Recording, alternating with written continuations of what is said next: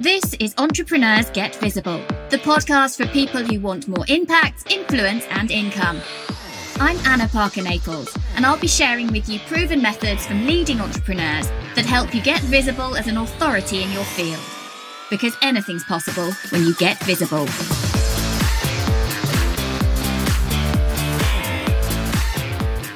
Hey, so today I want to talk to you about building your business with the view to sell it. And maybe you're thinking that I don't want to sell my business. I like my business. I've built a personal brand based business. It represents who I am and what I'm doing and what I feel in the world.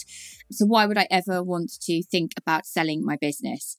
And I want in this episode to just get you thinking a little bit harder outside of the box to see the possibility for you to scale and maybe up level as a business owner.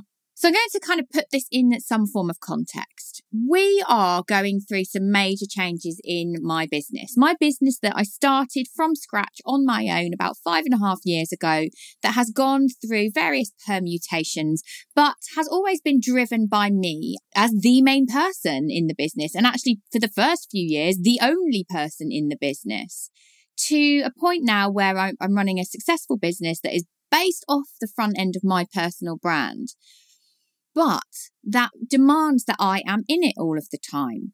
To truly grow and scale a business, to really scale your business, to take it so it's much more from you as an individual having to be there to deliver all of the time to something that works fluidly without you, that has a team beyond team, a company of people who can facilitate your learnings and your methods and your methodology without you being present is a much, much stronger proposition.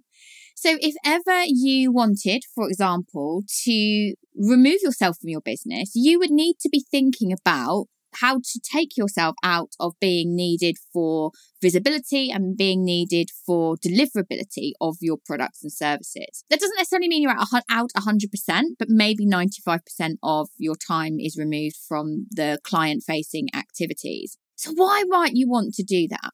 Well, number one, it's going to free up your time. Number two, it's going to actually mean that you can make more profit in the business because you are not essentially swapping your time for money. So there's more money to be made when you scale. And number three is that you don't know. There might come some time in your business, either because you're looking to retire or because something has happened in your personal life where your focus can no longer be the business, where you might actually not just want to shut the whole thing down, you might actually want to be able to sell the company because you've built valuable assets that would be worth something to somebody else. But this doesn't happen if you are holding all of those strings, if you are the only doer in your business.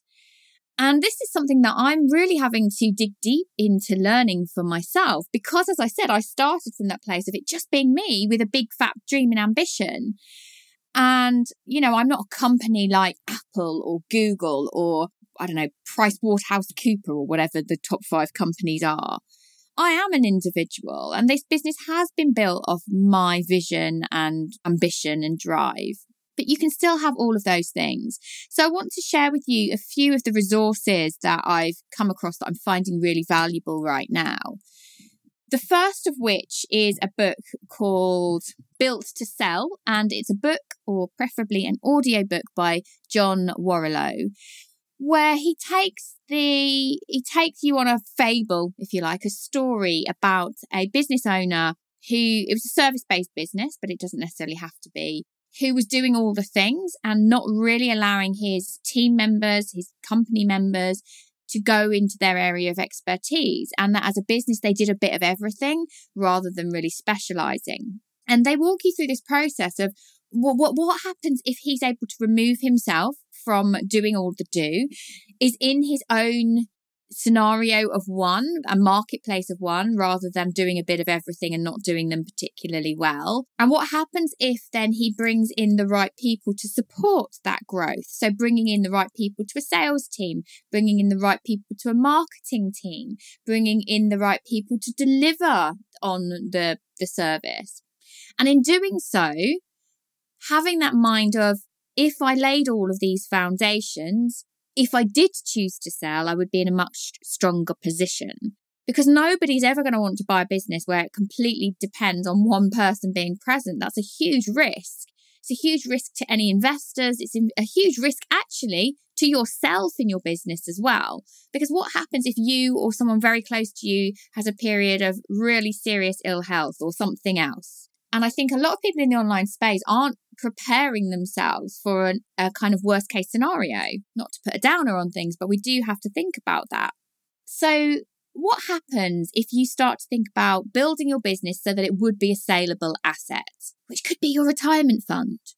But if in the process of building that business with a view to making it work without you, actually you were able to drive much more profit and scale faster, would that be an appealing proposition for you? And in most circumstances, it would be. Most of us know we're doing way too much, but we're holding on to everything out of a, a sense of fear or connection to what we've built. So I want you to just start to think what would it be like if you built out SOPs, standard operating procedures for every single activity that you or someone who's a freelancer or someone who's an employee takes in the business and that it might take a little bit of time first time around to write that process do a quick loom video of exactly what you did when you did that one little thing that doesn't take long.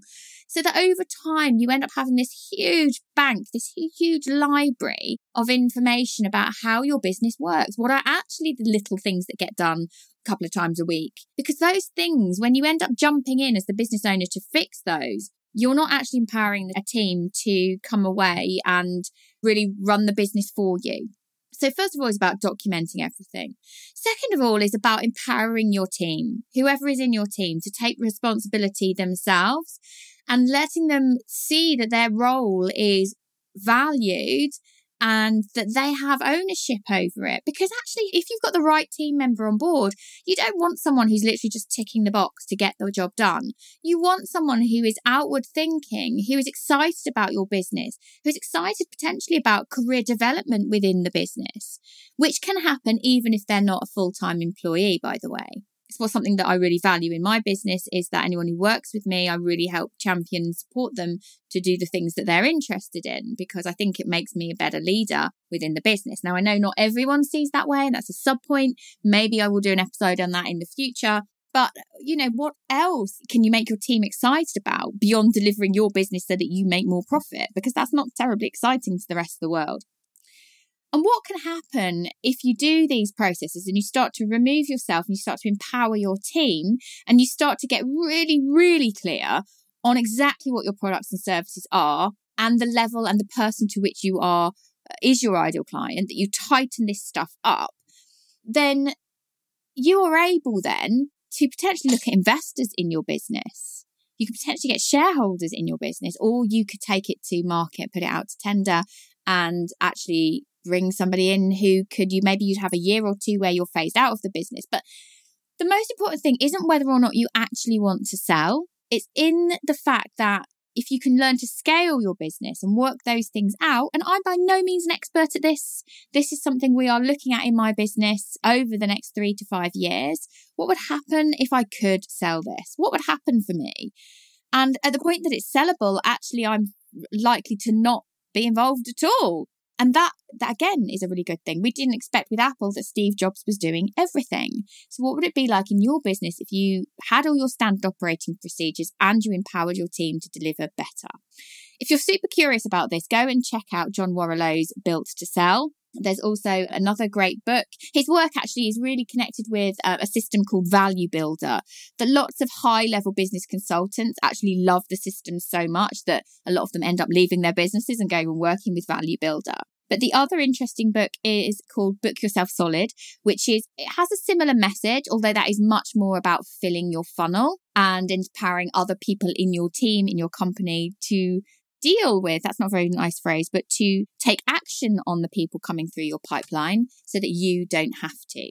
This, my people, is the route to wealth. Not just doing the do in your business, not just those flashy launches, but thinking about your business as a long term saleable asset even if you choose to stay. I hope that this has been really useful for you. I'm going to end this episode by saying that personal brand still is important within that business, but the business sits on its own. It has its own brand visibility. And if this is something that has piqued your interest, let me know. Reach out to me, particularly on Instagram, and let me know what you thought. Has it piqued your interest? Are you going to do something about it? Let me know. Thank you for listening to Entrepreneurs Get Visible.